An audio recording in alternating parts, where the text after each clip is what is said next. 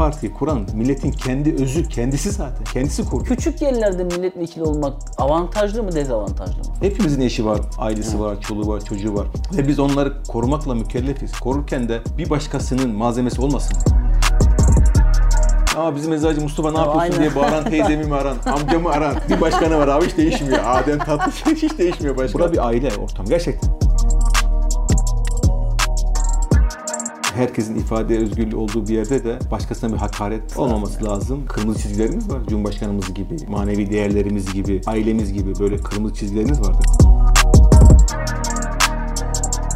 Nevşehir tabii çok güzel bir şehir. Ankara'ya geldiğin zaman özlüyor musun Nevşehir'i? Özlemez olur muyuz ya? Ben salı, çarşamba, perşembe meclis bittiği dakika hemen arabama biniyorum. Doğru Nevşehir'e iniyorum abi. Nevşehir'in tabii çok ilginç bir jeopolitik yapısı var değil mi? Yani o Ürgüp, Göreme, 3 üç, Üçhisar Kalesi var galiba. Üçhisar Kalesi, Ortahisar Kalesi, Zelve, Paşa Bağları. Aslında oluşumla ilgili tabii 60-70 milyon yıllık bir oluşumdan bahsediliyor. Artı volkanik dağların işte yanındaki Erciyes'tir, Hasan Dağı'dır, Melendiz Dağı'dır, bizim orada Acıgöl Dağı gibi onların patlamasıyla beraber. Ama esas oluşum 60-70 milyon yıllık bir önce oluşum. Aslında dünyada jeolojik olarak da en güzel yerlerden bir tanesi. Artı doğanın kattığı bir güzellik. Daha sonra inançların kattığı bir güzellik. Daha sonra kültürlerin kattığı bir güzellik. Daha sonra da Nevşehirlilerin kattığı. Nevşehirlerin kattığı bir güzellik. Dehşet bir yer. Cenab-ı Allah gerçekten yerin altında kalıyorsunuz, yaşıyorsunuz. Bir güzellik. Hemen üstüne çıkıyorsunuz, geziyorsunuz öğren yerleri, müzeleri. Bir üste çıkıyorsunuz balonla. Cenab-ı Allah yerini, ortasını, üstünü Aynen. güzellikle dolaştırıyor. Vallahi öyle ya. Allah hamdolsun. Şey, bir şehre de bu kadar verilir ya değil mi yani? Cenab-ı Allah sağ olsun. Allah razı olsun. Her şeyi vermiş, çok güzel vermiş. Sen balona binmeyi balona biniyor musun abi sever misin? Aslında balonla ben siyasetle bindim biliyor musun güzel kardeşim? Aa. Ya şöyle e, sen ben e, balonla sürekli şeyimiz vardı irtibatımız ama e, balona hiç binmemiştim. Sayın Turizm Bakanımız Mehmet Bey geldiğinde bindik ve çok eğlenceli, çok güzel, çok zevkliymiş. Ondan sonra sürekli ben de e, her misafir geldiğinde, her fırsatımda hiç beraber. kaçırmadım, bindim. Şöyle Kapadokya'nın bir özelliği de gerçekten her geldiğinizde farklı bir şey keşfedebiliyorsunuz. Her geldiğinizde farklı bir tat alabiliyorsunuz. Her geldiğinizde farklı bir aşık olabiliyorsunuz. Yani bu şehre aşık olmamak, bu şehri sevmemek mümkün değil. Yani her şeyin ama Bir yani. de şey var ya biz orada bir sabah balona binmek için çok erken tabii kalkılıyor. Beş buçuk gibi falan biz o balonların olduğu yere gitmiştik. Orada fotoğraf çekenler ayrı, atlarla tur Gezenler, yapanlar ayrı gezenler. ATV ile gezen. ATV'ler, klasik otomobillerle. E, tam bir aşk şehri bence ya Nevşehir. Aslında evet. Şöyle- Instagram için falan inanılmaz portrelik falan fotoğraflık yerler var yani. Yani özellikle de uzak doğulu misafirlerimizin bu resimle ilgili dehşet bir şeyleri var, öngörüleri var ve hevesleri var. Buyurduğun gibi sabah erkenden gün ya böyle ateş böceği gibi onların yanıp sönmesi ayrı bir zevk ve binenden daha çok fotoğraflamaya gelenler var. Yani o dehşet bir adam erkenden kalkıyor. Yani Aynen öyle ya. kalkıyor. Herkesin ayrı bir zevki var ya. Çok ilginç bir şey yani. Ya balon aslında e, tabii Kapadokya ile özdeşleşti. Kapadokya ile beraber ama Kapadokya'yı sürükledi. Şimdi bu gerçeği görmemezden bir gelen- Asmalı Konak. gelmemiz. Tabii aslında Asman'a Konak e, şöyle yerli turistime, yerli misafirimize çok katkısı oldu. Yani o zaman da tabii televizyonun verdiği, dizilerin verdiği katkı çok önemli bizim için Asmalı Konak. Daha sonra birçok dizi çekildi, katkıları oldu ama bir Asmalı Konak hiçbiri olmadı. Onun şeyi Asmalı Konağın o konağı hala herhalde ziyaret çok, ziyaret çok, şey yapılıyor değil mi? Ürgüp'te şu anda. Yani hala turizme açık ve özellikle de yerli turistleri, yerli misafirlerimizin çok ilgi yoğun gösterdiği bir yer. Ya şimdi bak memleketi özettirdin bana ya.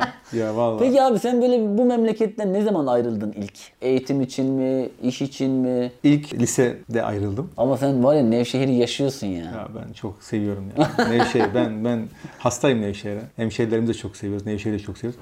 Adım kardeşim şeyde lise için Antalya'ya gitmiştik biz. Nevşehir'den Antalya'ya Antalya.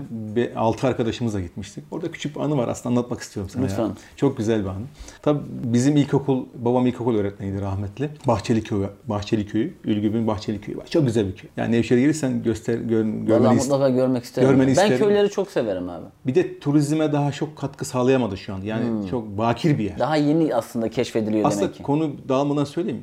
Daha Kapadokya %40'larda emekliyoruz aslında biz. Tanıtım, ekonomiye katkısı, gelen turist sayısıyla itibariyle daha biz şu anda emekliyoruz. Ama Allah hamdolsun Nevşehirli hemşehrilerimiz o turizm misyonu, vizyonu, öngörüsü bu hale getirdi. İnşallah büyütmek için de alan başkanlığı kurduk, büyüteceğiz. Bahçeli köy çok güzel bir köy. Babamla beraber okula gidip geliyorum. 6 yaşında başladım ilkokula. İlkokulu bitirdik. Bahçeli köyün hemen ortaokul kuruldu. Ortaokulda tabii e, İngilizce dersine din dersi öğretmeni giriyor. Dediğim gibi branş öğretmeni. Aslında ortaokul bina var, her şey var, fiziki şartlar var ama branş öğretmenleri gibi sıkıntı olduğu için biz ne yapıyorduk orada?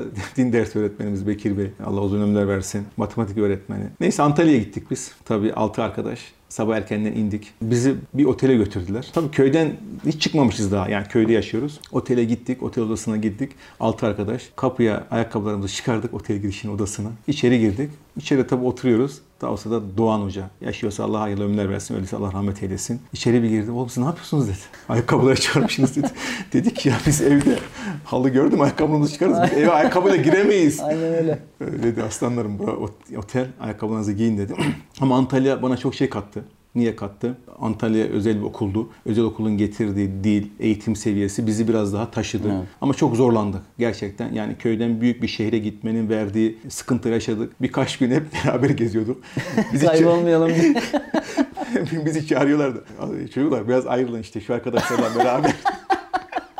beraber gezin falan diye. Yani bir yıl boy- boyunca falan çok zorlandık. Ya. Çok yani adept olamadık. Çünkü Antalya gerçekten çok güzel bir şey. Çok güzel bir şey. Tabii epey Ben tabii tatil için daha çok e, Marmaris tarafını tercih ediyorum ama Antalya'nın da büyük fanları ve hayranları var yani. Ama tabii bizim söylediğimiz Antalya biraz daha tabii tam turizm falan vardı ama bu kadar büyümemişti. Bizim okulun olduğu alanlar falan boştu. Son yıllarda tabii Türkiye turizmde yurt dışından özellikle çok ciddi bir misafir ağırlamaya başladı yani bu tanıtımlar falan da. E, bence meyvelerini ilerleyen yıllarda daha çok verecekler diye düşünüyorum. Ya şöyle tabii ekonomi açısından da cari açık kapatma açısından da en önemli kalemlerden bir tanesi. Sayın Cumhurbaşkanımızın ısrarla bugünlerde söylediği cari açık konusundaki en iyi kalemlerden bir tanesi. Üreten sanayinin dışında turizm çok önemli bir kalem ve bunu da Türkiye Covid'den önce çok iyi yapıyordu. Yani yaklaşık 50 milyona yakın bir misafir ağırlayıp 50 milyar dolar yakın bir gelir elde edildi ki çok kıymetliydi ve bunun da en büyük kısımlarının bir tanesi Kapadokya. Niye Kapadokya? Çünkü Kapadokya'ya gelen misafirlerimizin eğitim hem de maddi güçleri fazla. Türkiye ortalamasının bir buçuk katı bir döviz bırakıyorlar bize. Evet. O yüzden Kapadokya çok kıymet. Sadece güzellikleri ve turizmle ilgili değil, ekonomiye katacağı kıymet de çok değerli. Asla göz ardı etmiyoruz. Etmemek de gerekiyor. Sayın Cumhurbaşkanımıza bunu söylediğimizde çok da önemsemişti. Biz burada buradan yürümemiz gerekiyor. Yani Kapadokya'nın turizme katacağı değerden ziyade ekonomiye katacağı değeri hiç asla göz ardı etmememiz gerekiyor. Yani. Sizin siyasi hayatınıza bakıldığında işte 3. döneme doğru gidiyorsunuz milletvekilliğinde. Siyasette de önemli bir yerdesiniz. Yani bu kadar uzun süre siyasette kalıp temiz kalabilmek de çok önemli bir şey yani. Sizin o Antalya'ya gittiğiniz dönemde veya daha öncesinde de aklınızda hep siyaset var mıydı yoksa farklı hayaller de var mıydı? Yani? Ya bir gün milletvekili olayım hayali yoktur herhalde. Aslında 7 Haziran saymıyoruz Adem kardeşim. O yüzden iki dönem diyoruz.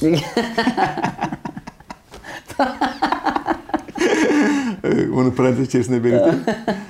E, Tabii siyaset aslında insana temas etmenin çok kıymetli bir yanı. Mesleğim eczacılık. Evet.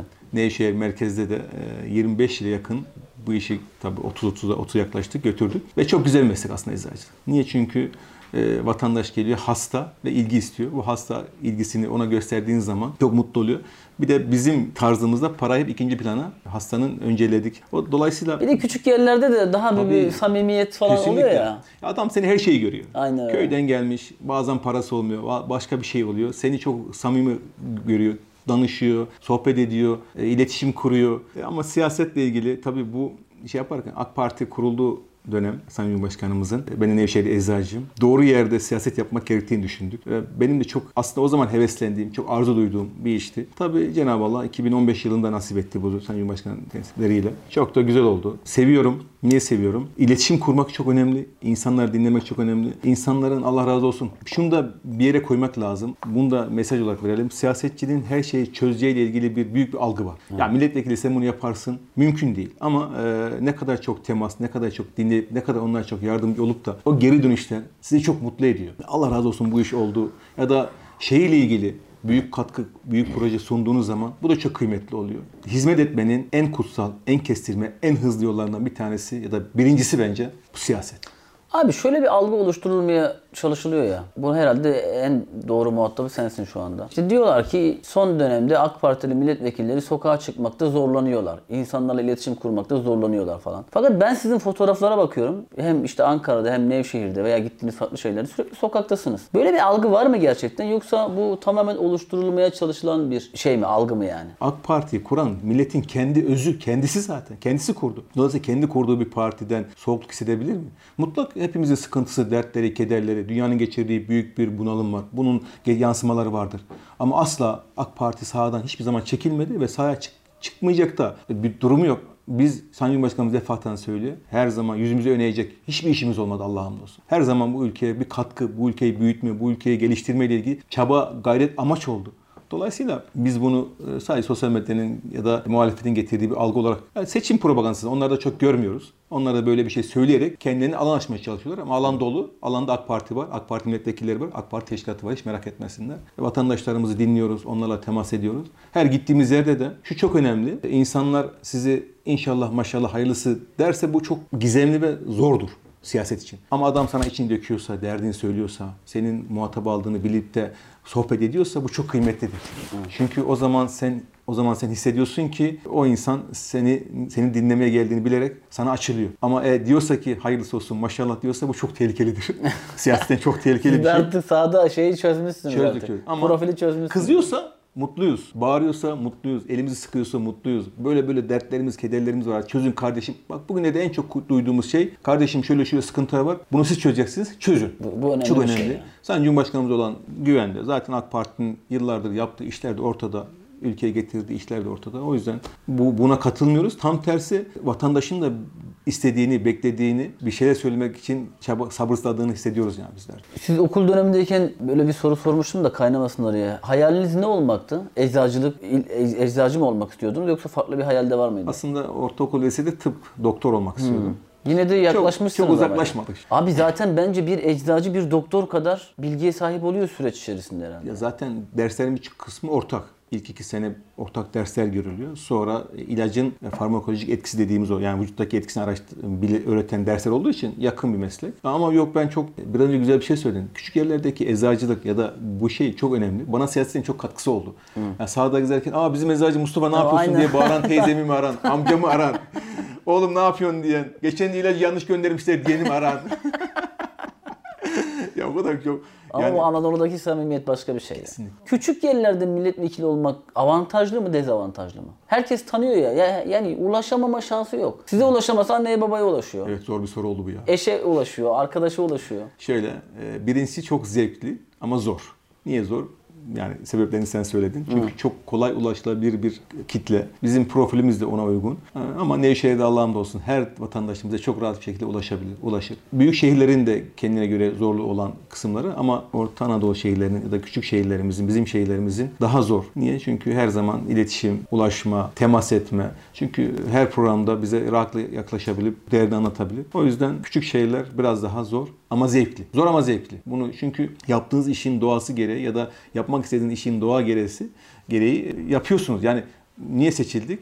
Vatandaşımıza Hizmet hizmet etmek için. Niye seçildik? Vatandaş, vatandaşla temas kurup niye seçildik? O şehirdeki problemleri yukarı taşımak için seçildik. Dolayısıyla bunu en etkin bir şekilde küçük şehirde yapıyorsunuz. Birebir temas, birebir iletişim ve şehirdeki problem, insanların problemini hızlı bir şekilde taşıyabiliyorsunuz. Zor ama zevkli. Yani zevk kısmını atlamamak lazım. Şimdi dışarıdan bakıldığında aslında böyle bir makam sahibi, işte bir milletvekili, işte bir sürü farklı sizin title'larınız da var. Çok keyifli gibi gözüküyor. Fakat insanı tanıdıkça, o hayatın içine girdikçe ne kadar yoğun bir atmosferin içinde olduğunuzu da görüyoruz. Bu tabii aile içinde bir anlamda çok zor bir durum bence. Yani sizin çocuklarınız mesela sizinle ortak hikaye biriktirmekte zorlanıyorlar. Belki eşinizle en özel günlerinizde bir arada olamıyorsunuz. Şaka gibi ama hayatın gerçek yüzü sizler için. E, o dengeyi nasıl sağlıyorsunuz? Sizinki bir anlamda göçebe hayatı çünkü yani. Ben evi de getirmedim Nevşehir'de. Ee, evimde Nevşehir'de çocuklar Oradalar, o kültürle büyüyorlar. oradalar.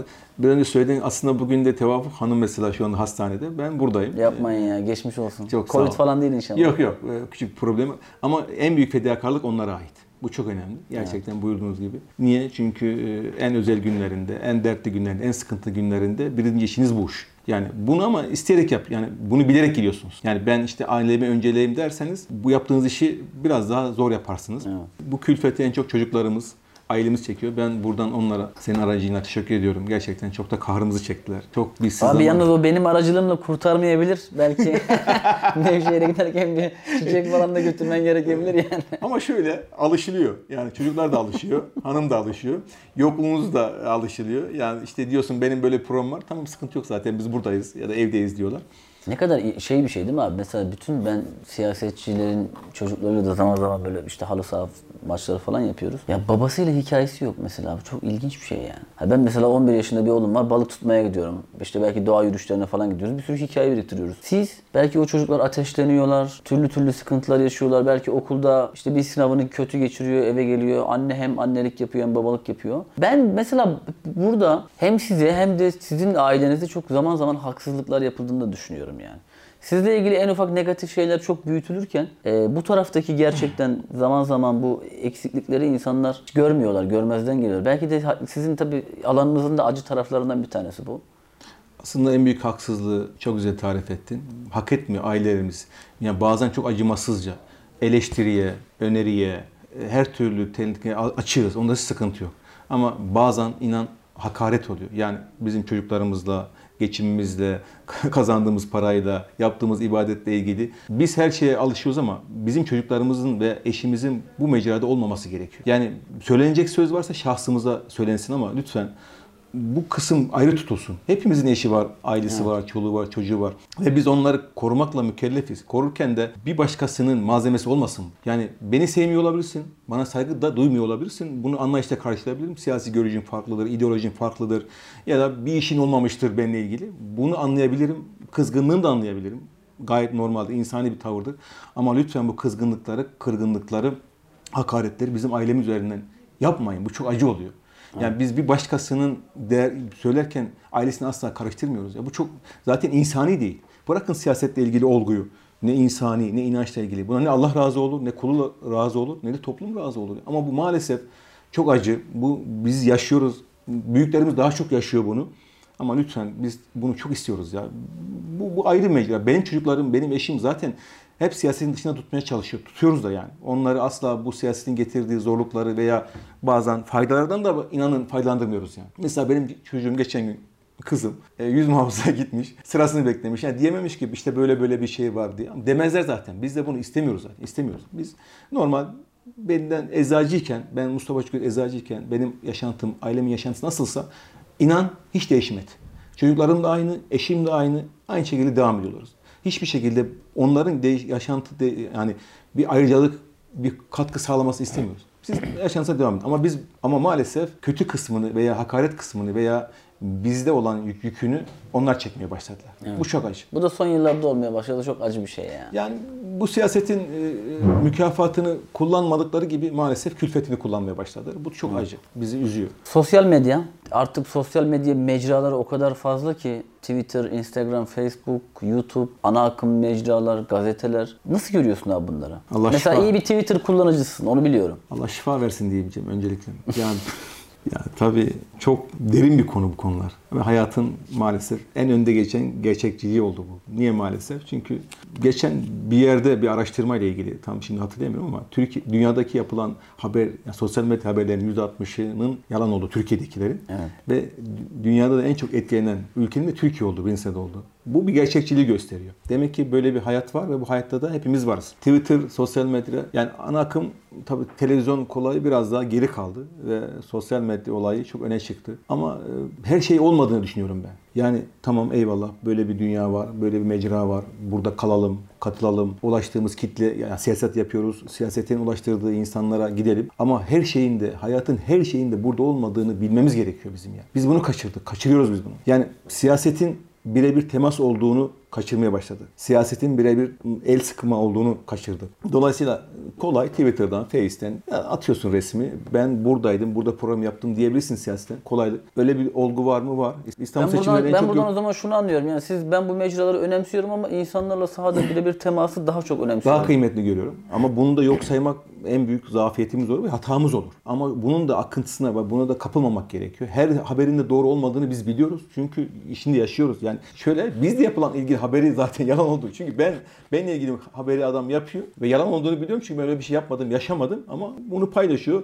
Birçok insan bunu RT yapıyor, beğeniyor. Aslında burada çok büyük bir günah da var aslında. Yani şimdi bu tarafı da var. Gıybetin çoğaldığı, dedikodunun çoğaldığı, insanların günahlarını almanın çoğaldığı bir olay var. Doğru yapmamız lazım. Yapanlar var, güzel insanlar yapıyor, güzel doğru yapanlar var. Onlar gibi yapmak gerekiyor. Siz Twitter'ınızı kendiniz mi kullanıyorsunuz? Beraber kullanıyoruz diyelim. Ben- Arkadaşlarla ortak. Arkadaşlar. Zaten beraber- tek yetişmeniz zor yani. Yok zaten program. Ama ben beğeniyorum mesela. Siz metinler falan çok samimi yani fotoğraflar. Mesela siz benim dünyama nasıl girdiniz? Onu söyleyeyim ben. Nasıl nasıl ben Mustafa Bey'i tanıdım veya Sayın Vekilimizi tanıdım? Sizin bir 15 Temmuz videonuzu izledim ben. Ve bana samimi geldi yani. Hani buradayız. Aman burayı terk etmeyelim falan. Hatta profilinizde de sabitti o tweet. Ee, mesela ben sizi orada yakaladım ya. Ondan sonra zaten takipleştik sizinle falan. Bence değerli bir şeydi bu. Sonra da ara ara tweetlerinizi görüyorum işte. Sahadan fotoğraflar paylaşıyorsunuz, cevaplar veriyorsunuz insanlara. Bence önemli ya. İnsanlara cevap vermek, like atmak kıymetli bir şey yani. Ben buradayım diyorsunuz yani. Seni takip ediyorum. Ya aslında 15 Temmuz dedim ya bunu biz yok sayamayız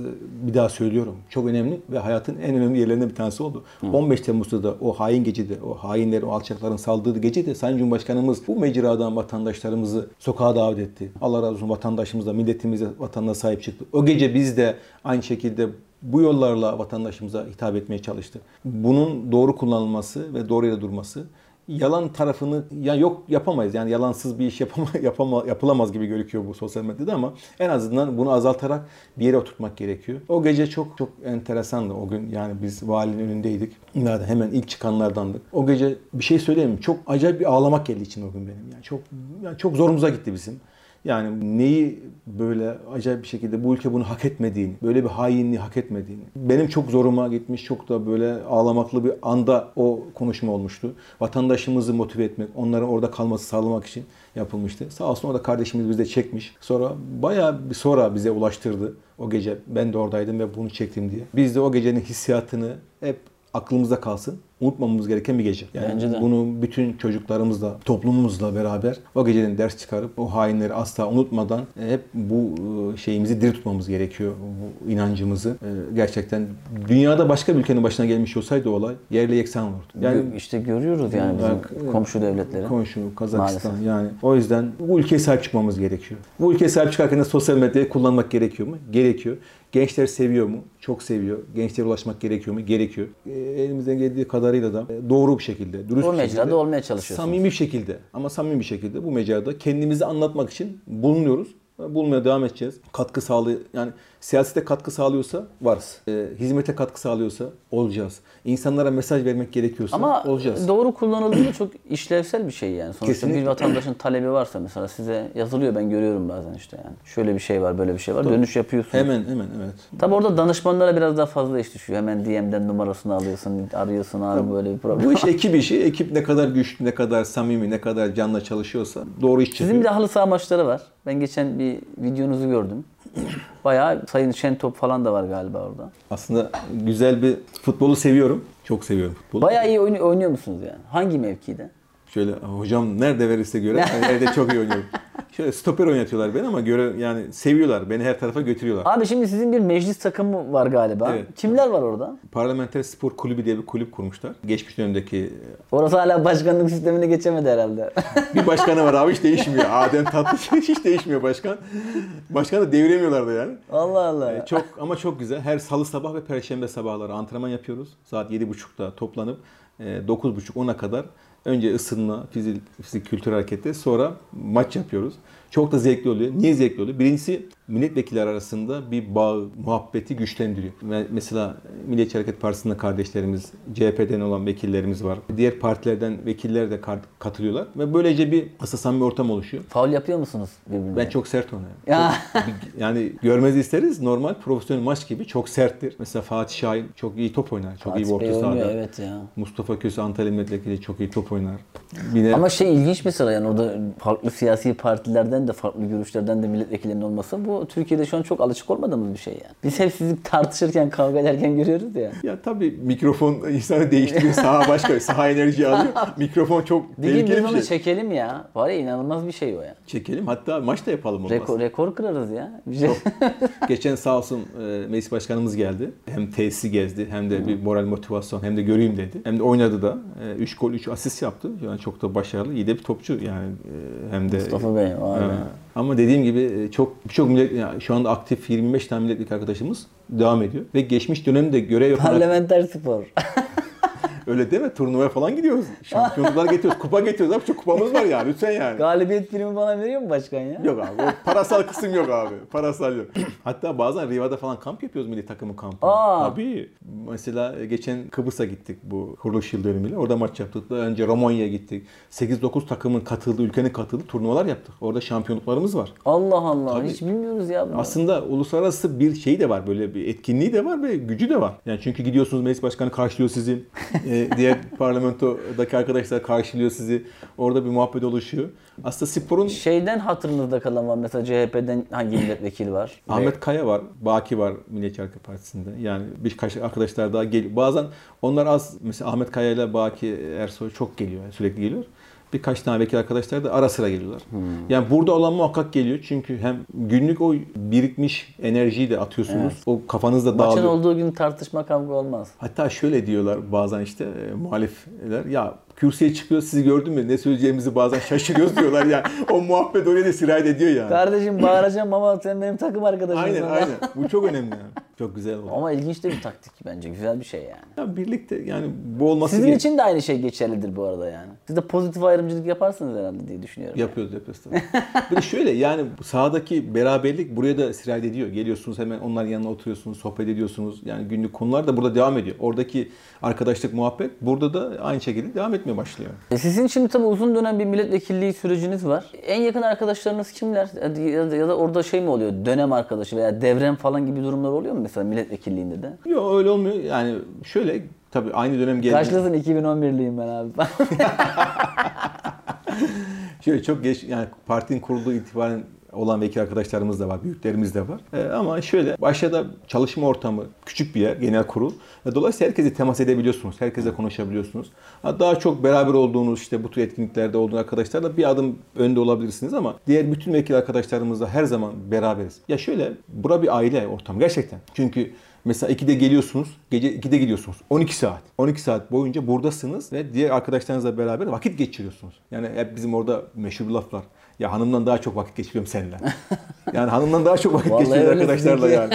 O yüzden burada bir, öyle ya tam öyle. burada bir samimi hava oluşuyor. Dolayısıyla yani bunda samimi, bunda az samimi diye bir şey yok. Hepimiz belli zaten seçilmiş gelmiş insanlar. Bölgelerin problemleri. Böl- Kıdem var mı milletvekilliğinde? Mesela ilk dönemi olanlara göre siz biraz daha rütbelisiniz şimdi tabii değil mi ya? Kıdem olmuyor da ama e, bir sonra gelen arkadaşlar biraz daha muhabbet ya da saygıyı gösteriyorlar tabii yani o oluyor. Ama ya şey oluyor. Mecliste bu- siz kavga ettiniz mi hiç? Hiç kavganız oldu mu ya? Veya bağırma çağırma falan. Bağırma çağırmamız çok oldu. Kavgamız da olmuştu. Komisyonda olmuştu. Anayasa değişikliği ile ilgili bu Cumhurbaşkanı hükümet sisteminin konuşulduğu, görüşüldüğü o komisyonda bir ha- havadan masadan uçarak inmiştik.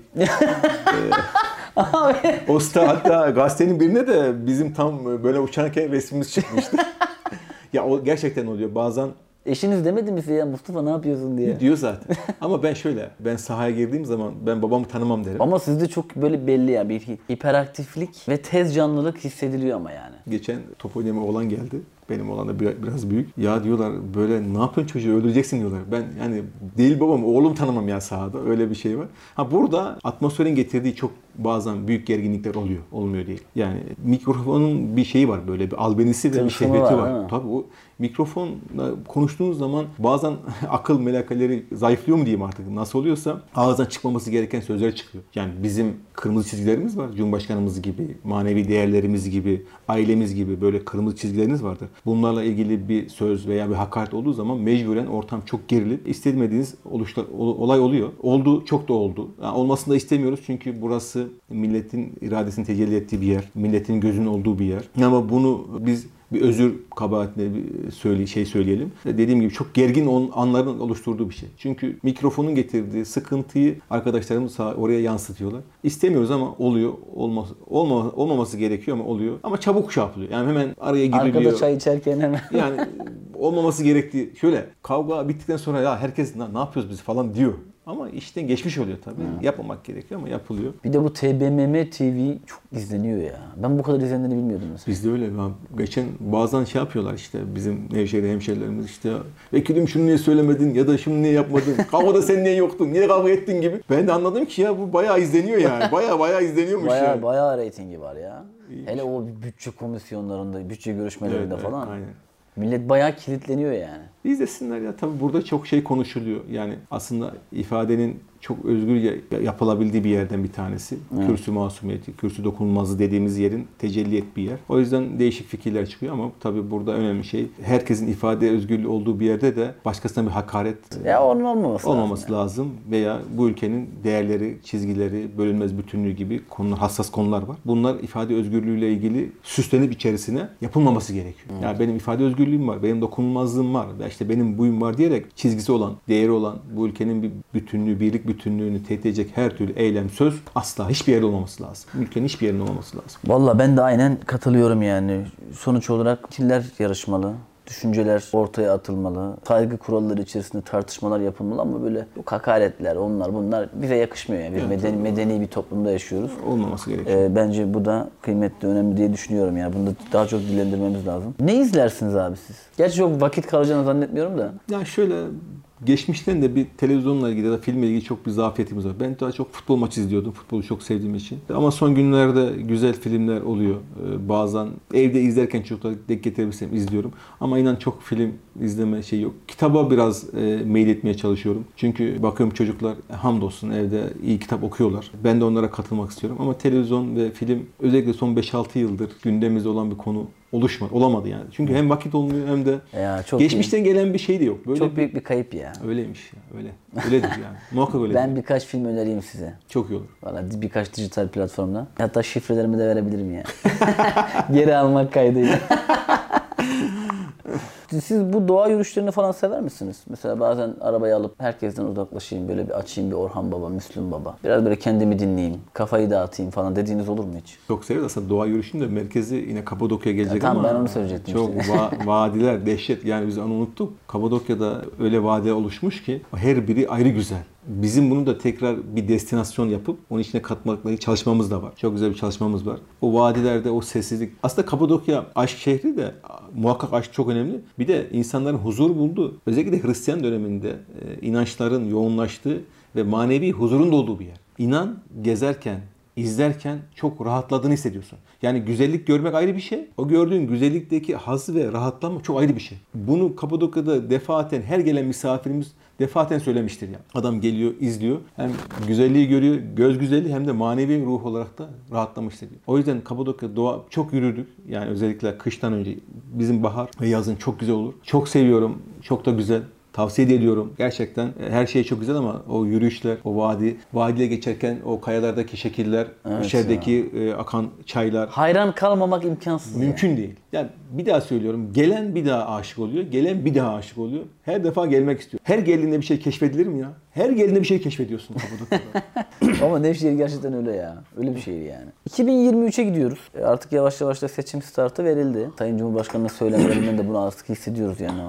Hissettiriyor artık yani bu maratona diye. yani, tarih belli artık yani. Kendi teşkilatına da mesaj veriyor aslında yani. Hani Aynen, Durmak aynen, yok, çalışmaya devam edeceğiz diye. Siz 2023'ü nasıl görüyorsunuz? 2023 bizim adayımız belli. Sayın Cumhurbaşkanımız Recep Tayyip Erdoğan. Allah'ın izniyle yine kazanacağımız bir seçim düşünüyoruz ama çok çalışmamız gerektiğini düşündüğümüz seçim. Her seçimden farklı bir seçim olduğunu biliyoruz. Daha çok çalışmamız gerektiğini düşünüyoruz. Özellikle genç seçmenlere gelecekle ilgili güzel şeyler söylememiz gerektiğini. Biz 20 yıl boyunca çok güzel işler yaptık. Devasa işler yaptık. Türkiye'yi değiştirdik, dönüştürdük. Her şeyle çok güzel işler yaptık. Ama maalesef gençlerimiz işte bu yapılması gerekiyordu, yapılacaktı. Evet yapılması gerekiyordu ve biz yaptık. Ve daha iyisini de yapacağız. Hiç merak etmesin. Nasıl yapacağımızı, niye yapacağımızı, niçin yapacağımızı çok iyi biliyoruz. Sayın Cumhurbaşkanımız önderliğinde. Bizim burada hedef kitlerden bir tanesi gençlerimiz. O yüzden gençlerimizle ilgili çalışmaya Sayın Cumhurbaşkanımız bugün de tevafuk oldu. Aşağıda Kapadokya'da bir gençlik şöleni yaparak, gençlerimizi buluşturarak, gençlerimizin bizden ne istediğini, bizim onlara ne söyleyeceğimizi çok önemli. Gençlerimiz bizden ne istediğini çok iyi biliyoruz ve onları tahlil ediyoruz. Onlara yönelik de zaten Sayın Cumhurbaşkanımızın hem e, çalışmaları var. 2023'ün rahat olmayacağını, zor bir seçim olacağını defaten söyledi zaten Cumhurbaşkanı. Biz de biliyoruz. Çünkü gerçekten karşıda ya da karşı demeyelim de e, bir ittifak oluştu. Bu ittifakta da e, Türkiye ile ilgili tek bir çivileri dahi olmadan acayip bir özgüvenler oldu niyeyse. Tek bir çivileri yok. Türkiye ile tek bir projeleri yok. Türkiye kattıkları tek bir değer yok. Tek amaçları var burada. Sayın Cumhurbaşkanımızın işte ya da Recep Tayyip Erdoğan'sız bir Türkiye'yi kura, kurgulamak üzerine kurulmuş bir geçmişe dönük bir siyaset algısıyla bir ittifak var. Dolayısıyla birbirine benzemez bileşenlerin birleştiği bir yer ve bizim karşıda ya da onun e, karşı ittifakında bir Cumhur İttifakı var. Milletin kendi kurduğu, 15 Temmuz sonrası milletin kurduğu bir ittifak var. Bu ittifak ne yapacağını, ne söyleyeceğini, nerede duracağını, nereye gideceğini gayet iyi biliyor. Türkiye için idealleri, hayalleri var. Gerçekten Türkiye'nin bugün Cumhurbaşkanımıza söylediği birçok şey yapıldı. Yani yok olan şeylerin birçoğu üretildi. O gün hastane kuyruklarından şehir hastanelerine, o gün bir tane Anıtkabir'deki bayrak direğinin ipini üretmekle üret, övünürken şimdi geldim uzaydaki bu üst kurma ile ilgili bir araçla ilgili, helikopterle ilgili bir yere getirdik. Dolayısıyla biz bundan daha iyisini yapacağımızı söyleyeceğiz. 2023'e giderken biz çok iyi şeyler yaptık ve daha iyi şeyler yapabileceğimizi anlatacağız. Ve Allah'ın izniyle de 2023'te de tekrar Cumhurbaşkanımız, Cumhur İttifakı'yla beraber seçimi kazanacağız. Ama Cumhurbaşkanımız çok teşkilatçı bir insan. Büyük bir lider. Yani dünyanın tanıdığı, dünyada gerçekten benzeri olmayan bir lider ferasetiyle, cesaretiyle, duruşuyla, davasıyla. Ya bazen diyor ya kızgınlığıyla. Niye kızıyor? Çünkü davasına veya ki inandığı yoldaki giderken bazen kızgınlık da gerekiyor. Onu da gösteriyor. Dolayısıyla bu liderle beraber 2023'te e, o büyük müreffeh güçlü Türkiye inşasına devam edeceğiz biz. Buna kesinti vermemek gerekiyor. Çünkü Türkiye belli bir trende, belli bir büyümeye, belli bir hedefe kitlendi gidiyor. Aksatmamak, bunu geri getirmemek gerekiyor. Cumhur İttifakı'nın hedefi bu. Büyütmek, büyütmek, büyütmek. Maalesef karşıdaki ittifakın hedefi bozmak, geri getirmek, geri getirmek. Vatandaşımız bunun tercihini yapacak. Yakaladığı trendi götürüp 2071, 2053'e koyacak. O ilk 10 ekonomiden bir tanesi olacak. Yoksa geçmişte yaşadığı bütün sıkıntılara tekrar dönüp o eski kaostan, krizden beslenen sürekli darbeleri açık bir yere mi dönecek? AK Parti aslında çok önemli bir şey yaptı. Birincisi bu millete güvenini aşıladı. Bu millete eskiden gelen o güvenini aşıladı. İkincisi vesayetle ilgili büyük bir kavga yaptı ve bunu başardı, kazandı. Üçüncüsü de devletle milletini başar, barıştırdı. Bunların devam etmesi gerekiyor. Bu çok önemli bir şey. Biz gençlerimize aslında yolları, hastane anlatırken şunu anlatmamız gerekiyor. Kardeşim senin bu ülkende 60 darbesinde bir tane başbakan asıldı. Suçu neydi? Niye asıldı? Bir tiyatro eseri tiyatro yapıldı, asıldı. Geldin 80'de bir darbe yapıldı. Sağ solda birçok insan öldürdü, asıldı. Geldin 28 Şubat'ta inançlı insanların üzerinden silindir gibi geçildi. Geldin 15 Temmuz gibi bir hain gece yaşadın. Bunları yaşarken senin sürekli biz bunu özellikle gençlere iradene, insan haklarına, özgürlüklerine hep bir engel olundu. Onlar engellendi ve müdahale edildi. Ama Cumhurbaşkanımız 20 yıldır işte bu senin iradeni, milli iradeni, senin seçtiğin iradeyi, senin özgür iradeni, hür iradeni tecelli ettirdi. Bu çok kıymetli ya. Bu yoldan da kıymetli, uçaktan da kıymetli. Onlar mutlak olacak çünkü dünyayla yarışıyorsun. Ama bu çok önemli. İrade senin iraden. Gençlerin iradesi, yaşların iradesi, gençlerin kadının iradesini aha da Sayın Cumhurbaşkanımız her yere tecelli ettirdi. Bunun kıymeti hiçbir yerde yok Güzel O yüzden bunların kesinti olmaması için biz çok çalışacağız. Teşkilatlarımız çok çalışacağız. Biz çok çalışacağız. İnşallah. Sayın Cumhurbaşkanımız şunu da şey yapalım. Yani her seçimde Allah razı olsun omuz alıp götürüyordu. Ama şimdi Cumhurbaşkanımızın gerçekten iyi bir omuza ihtiyacı var bizler tarafından. Teşkilatlar tarafından, onu sevenler tarafından. Onu da bizler vereceğiz inşallah. Bu çok güzel bir tespit aslında yani. Ben ilk kez bir yetkili isimden böyle bir tespit duyuyorum şu anda. Biz yani şöyle hepimiz onun çok ekmeğini yedik. Yani bu makamlarda önce Allah'ın lütfuyla ikram ediyoruz. Onun sayesinde oturuyoruz. Sıra bizde.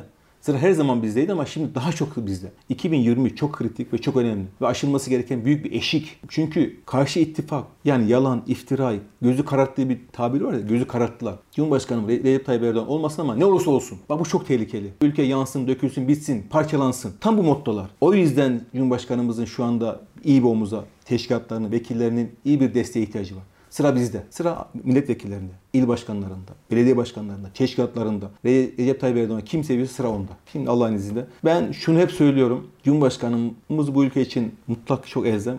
Ümmet için de elzem. Benim çocuklarımın geleceği için de en az bak en az bir 5 yıl daha bu ülkenin başına bulunması gerekiyor. Daha çok uzun süre Allah hayırlı ömürler versin bulunsun ama en az benim çocuklarımın geleceği için, bu ülkenin geleceği için, güçlü ve müreffeh Türkiye'nin geleceği için Cumhurbaşkanımızın 5 yıl daha direksiyonun başında bulunması elzem. Elzem, elzem, elzem. Abi vallahi çok keyif aldım. Yani bir vekilin ötesinde. Belki benim bir milletvekiline abi demem de insanlar tarafından ya bu ne labali bir adam falan da şey ama sohbet oraya getiriyor insanı yani. Ki biz sizinle de ilk yani yazışırken de hemen de abiden size döndüm bu arada. Ee, hemen böyle bir samimiyet oluştu. Ben teşekkür ederim yani. Biz de o sıcaklığı gördük samimiyeti.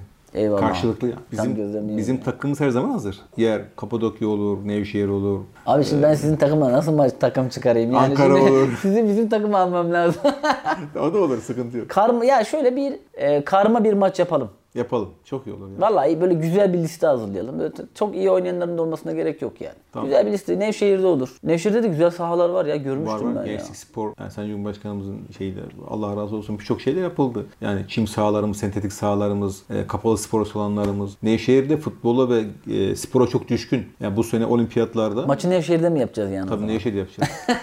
Nevşehir'de yapacağız. Ya ben Nevşehir'in otellerini de çok beğeniyorum ya. Ya en böyle düşük yıldızı olan otele bile gitsen o otantik hava var ya inanılmaz bir şey ya. Bir de rahatlatıyor. Sanki o psikolojik olarak mı acaba onu bilmiyorum ama Aslında Covid-19'dan sonra aranan konsept türü oldu bizde. Biliyorsun butik oteller, kaya oyma otellerimiz. Aslında bu otelleri de Nevşehirli hemşehrilerimizin hem turizm zekası, öngörüsü, misyonu oluşturdu ortaya. Yani maşallahları maşallah maşallahları var adamlarımızın. Niye? Çünkü e, dediğim gibi o kayayı oyarak orada bir otel oluşturuyorsun ve dünyanın en iyi oteli yapıyorsun. Ya bir hem de- hizmet hem de görüntü açısından. ya camına bir çiçek koyuyorsun saksı bambaşka bir görüntü çıkıyor ortaya. çok çok çok güzel. Yani gerçekten Nevşehirli hemşehrilerimiz bu konuda Bir de şeye çok iyi koruyorlar mesela Mustafa abi. O çok önemli bence. Yani o otel ama ona adam gözü gibi bakıyor. Yani onu hemen böyle bir betonlaştırma noktasına Tabii. gitmiyor. O doğal halini korumaya çalışıyor. Ee, ya gözü gibi bakıyor dedikleri şey bence orada etle kemiğin buluşması gibi buluşan bir şey yani. Aslında şöyle hem kendi evi olmuş oluyor bazen. Çünkü kendi evine adam bakıyor. Hem de bir mahallesi, mahallesini otele dönüştürmüş oluyor. Hem de geçim kaynağı. Yani dediğin gibi dört elle sarılıyor işine. Hem otelini seviyor, hem mülkünü seviyor. Hem de oradan kazandığı yani kazanacağı rızkını kazanıyor. Dolayısıyla dört elle sarılıyor. Çok güzel bir tespit. yani adam seviyor işini. Çok önemli bu ya. Biz bir gün arkadaşlarla gittik abi. Dediler ki çok güzel bir otel ayarladık falan. Tamam dedik hani gidelim. Samimi söylüyorum. Hayatta böyle en büyük keşkelerimden bir tanesi telefonun şarjı bitmişti. Fotoğraf çekemedim. Gözümü bir açtım balon bana doğru geliyor. Abo. Tam böyle o balon manzarasında bir e, Çok otel. Otel, evet. Ya dedim ben rüya mı görüyorum? Gerçek mi? Yani Kapadokya'nın şeyine mi kapıldık? Ne yaptık? Bir çıktım bütün balonlar böyle. Sıra Değil sıra mi? aynen öyle. Meğerse o otelin de öyle bir şeyi varmış. O manzarayı da satıyormuş yani aslında. Yani kon, yani konseptinde o işte bu Booking'de falan. Tahmin Hep edebiliyorum. öyle balonlu fotoğrafları var falan. Sonra baktım kahvaltı yapanlar balondan geçenlere el sallıyorlar falan. Dediğim gibi balona binmekten ziyade altında onun bulunup da o anı yaşamak da çok kıymetli. çok, çok aynen ya çok güzel. Otellerimiz hepsi ödüllüdür. Yani böyle dünya sıralamasında yeri vardır. E, sadece fiziki güzelliği değil, hizmet anlamında da çok üst seviyededir. O yüzden Kapadokya, Nevşehir çok farklı, çok özel bir yer. Şöyle muhabbetle böyle sarılasın gelir ya bir şeye, Ben bir var ya eşyaya bak falan. ben bir sürü insanla röportaj yaptım. Şehrini anlatırken bir insanın bu kadar duygulandığını çok, çok, ben çok, gerçekten çok seviyorum. Abi yenge kıs yenge kıskanabilir şehri senden yani. Şey seni şehirden kıskanabilir. Aslında Böyle şeyler oluyor mu evden? şöyle bir şey oluyor. Hem şehri kıskanıyor hem de Sayın Cumhurbaşkanımızı. Çünkü ona da çok muhabbetle böyle. Kıymetli bizim için tabii. Ama aile başka. Şehir de başka. Cumhurbaşkanımız da bambaşka. Evet. Ben burayı sadece dinliyorum. Yorum yapamıyorum abi. Aynen. çok keyif aldım. Çok teşekkür ederim abi bizi kırmadığın teşekkür için. ederim. Valla şimdi böyle laf gelişi derler ya işte çok yoğun programlarınız arasında bize e, işte vakit ayırdın falan. Gerçekten hani kısacık bir arada bizimle vakit geçirdiğin için teşekkür ediyorum. Burada başka görevler de var tabii. Bir milletvekili deyip biz geçiyoruz ama başka bir sürü alanlarda da sorumluluklarınız var. Aynen. O titirleri çok saymak istemiyorum şimdi durduk yere yani. Gerek yok insanlar da böyle irite olmasınlar. E ama bu dar alanda kısa paslaşma için bize vakit ayırdığın için ben ayrıca teşekkür ederim. Nevşehir'de de bir gün mutlaka bir etkinlik yapalım. Kesinlikle bekliyorum. Ben de çok zevk aldım. Çok güzel oldu gerçekten. Ben de kendimi ifade edebildiğimi düşünüyorum inşallah. Anlatabildiğimi. Abi bir hikaye işte ya. Bu Şimdi uzun bir dönem milletvekilliği yapıyorsunuz. İşte ikinci dönem, üçüncü dönem neyse artık. Bir sürü biriken hikayeler var. Döneme işte. girmeyelim abi de. Evet. Abi çok fazla rütbeli olunca sıkıntı oluyor herhalde. ya bu üç dönem çok yapmış bunu ayırın kenara bak. Tabii tabii. Öyle o, o alanlara girmeyelim. Yeni geldik falan diyorum. Abi bizim daha ilk dönem ya. en güzel böyle. Valla. Ama Ankara'da yaşamak çok sıkıntı bir olay ya. Ben Ankara'da yaşayamam herhalde yani. İstanbul'da ya da İstanbul'da yaşayan birinin Ankara'da yaşaması. Ya Ankara şey yani şöyle derlerdi. Devletin teşkil ettiği bir yer gibi böyle. Yani niye bürokrasi, devlet, hükümet, meclis yani bütün resmi kurumların yoğunlaştığı bir başkent. Dolayısıyla böyle bir tabi bazıları açısından albenisi olmayabilir. Ya İstanbul işte geziyorsun, Boğazı'dır, işte Ya, orası bu- burasıdır. Balığa çıkıyorsun falan. Ama burası yani Ya biz geçen bir kahvaltıya gittik burada Çukurambar'da bir yerde. Abi arkamı dönüyorum bakan var. Öbür tarafa dönüyorum milletvekili var. herkes burada diyorsun değil mi? Abi dedim bu, bu nasıl bir yer ya? O yüzden devlet burada, idare burada olduğu için getirdiği bir şöyle bir protokol vardır. Öyle diyelim. Şeyde bir protokol var abi. İstanbul'da. Aynen öyle. Herkes protokol abi burada. Herkeste siyah araba var yani. Abi çok teşekkür ederim. Ben teşekkür en yakın ederim. Zamanda tekrar görüşmek üzere. ben de teşekkür ediyorum. Çok mutlu oldum. Çok Eyvallah. eğlendim, çok zevk aldım. Eyvallah abi çok teşekkürler. Arkadaşlar çok keyif aldığım bir e, sohbet oldu, röportaj oldu.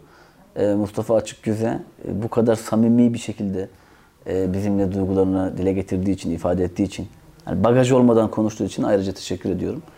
E, bir sonraki hafta yeni bir konuğumuz olacak. E, programı izle, izlerken beğeni atmayı, arkadaşlarınızla paylaşmayı ve yorum yazmayı unutmayın. Bu arada yorum yazarken her türlü eleştirinizi de açık açık yazabilirsiniz. Çünkü eleştiriler bizi güçlendirir.